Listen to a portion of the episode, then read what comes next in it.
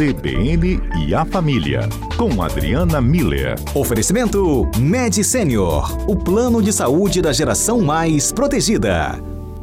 Doutora Adriana Miller, boa tarde. Boa tarde, Aurélio. Boa tarde aos nossos ouvintes. Tudo bom com vocês? Tudo ótimo, doutora Adriana. A gente vai voltar a falar de um assunto que começamos na semana passada, que, como eu disse na abertura do programa, eu acho que é o mal do século, né? Porque quem não sofreu ou vai sofrer de ansiedade num mais leve ou mais intenso grau, infelizmente, é porque tem alguma coisa de muito especial nessa pessoa, porque vou te contar, viu, doutora Adriana? Tá complicado. É verdade, Aurélio. Eu acho que você tocou num, no ponto central disso e também o motivo pelo qual a gente retoma o assunto hoje, né? A ansiedade é algo que todos nós já experimentamos num grau ou em outro, né? Como a gente falou na semana passada, em graus leves, não tem tanto problema, inclusive motiva a gente a seguir em frente, a ter essa vontade de chegar no dia seguinte, de levantar da cama e tudo bem.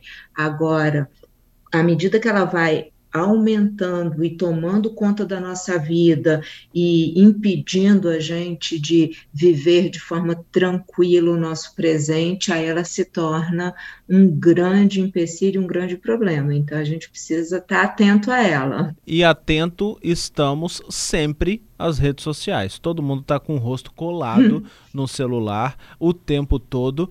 No caso aqui no estúdio, nós, por exemplo, somos quatro pessoas, três de nós estamos com a cara vidrada no celular, acompanhando tudo que está acontecendo. Parte porque é nossa função, parte porque a gente está acostumado a fazer isso. Como uhum. isso tem relação?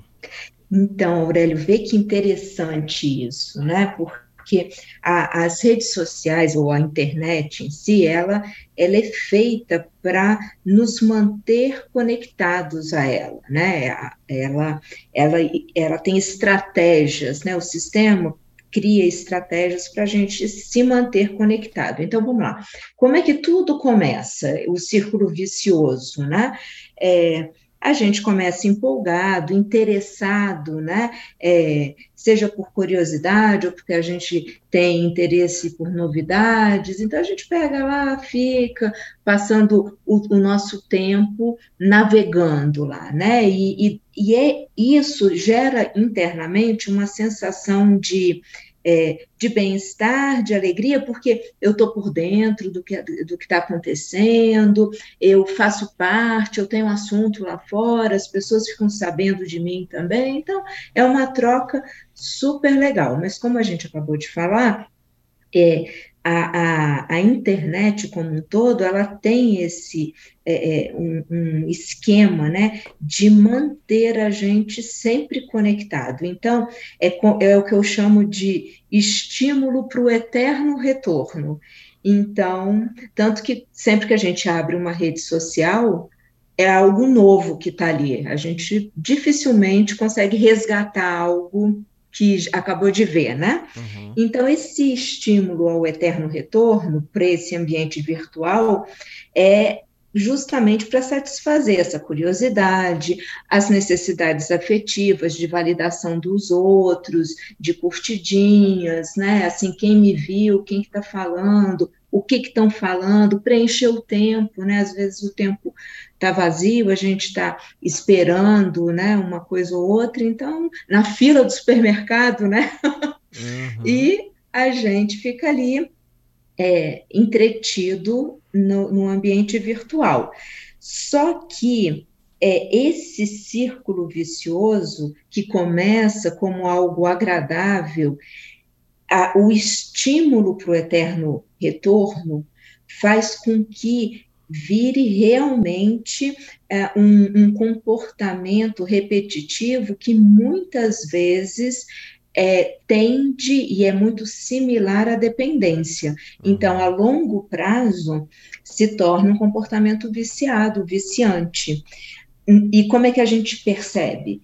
É, quando a pessoa, por falta de acesso ou às vezes até quando a conexão está lenta, começa a ter sintomas de irritabilidade, de desconforto, de perda de autocontrole, de ou seja, esses sintomas da ansiedade, né? Palpitação, uhum. a gente, a gente sai do nosso equilíbrio, do, do, como a gente se, como a gente sabe que realmente é. A gente fica ali uh, ansioso, ansiosa, porque quer logo acessar a tal da rede social, né? Então aí a gente, o nosso alarme tem que tocar, interno tem que tocar nessa hora, tá, Aurélio?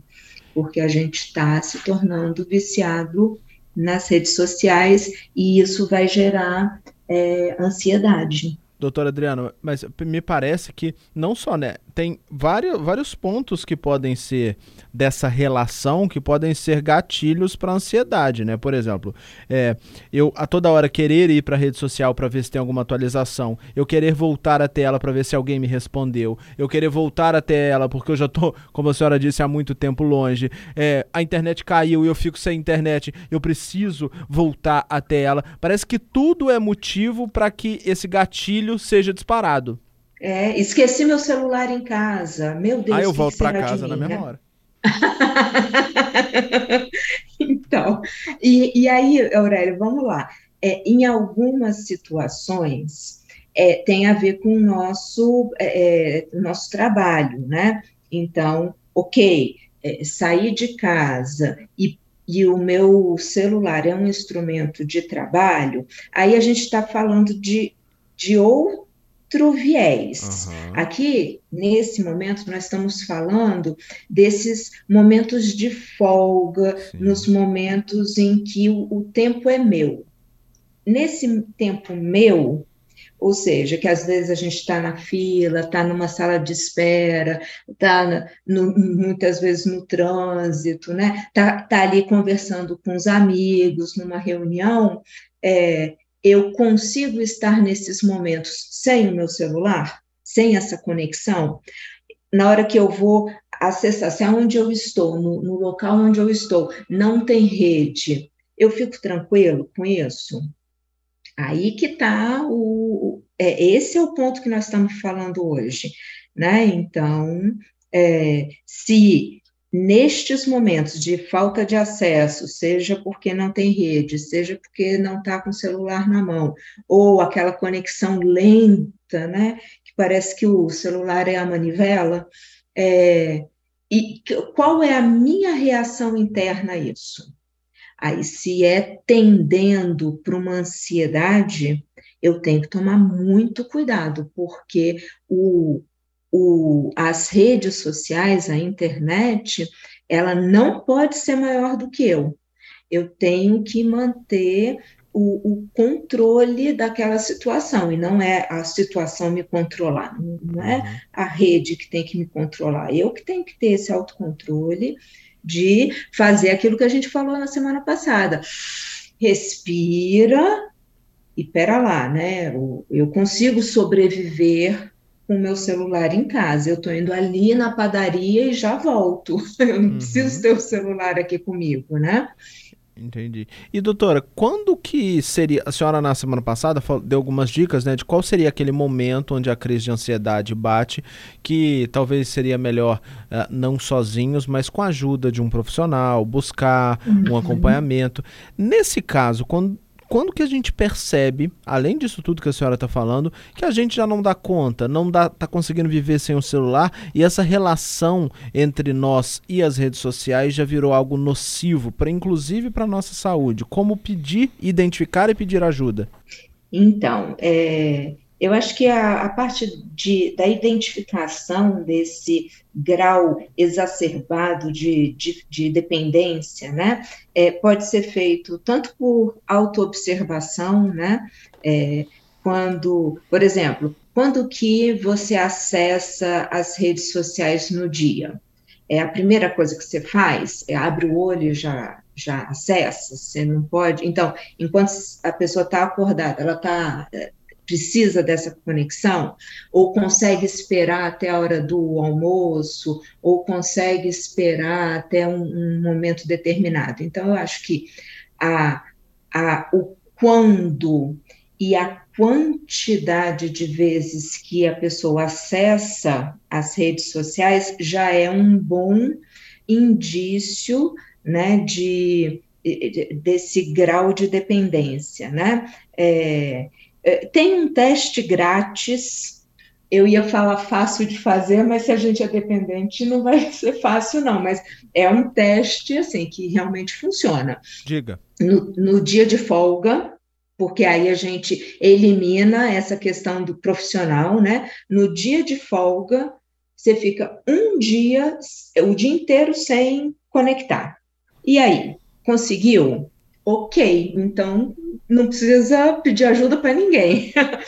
Não consegui, não consegui. Comecei a sentir tudo isso que você falou, Adriana: palpitação, não sabia o que, que eu fazia o meu dia, para onde eu ia, sabe? Então, pera lá, nós estamos falando de uma dependência. Vamos tentar sair dessa dependência, né? É, como?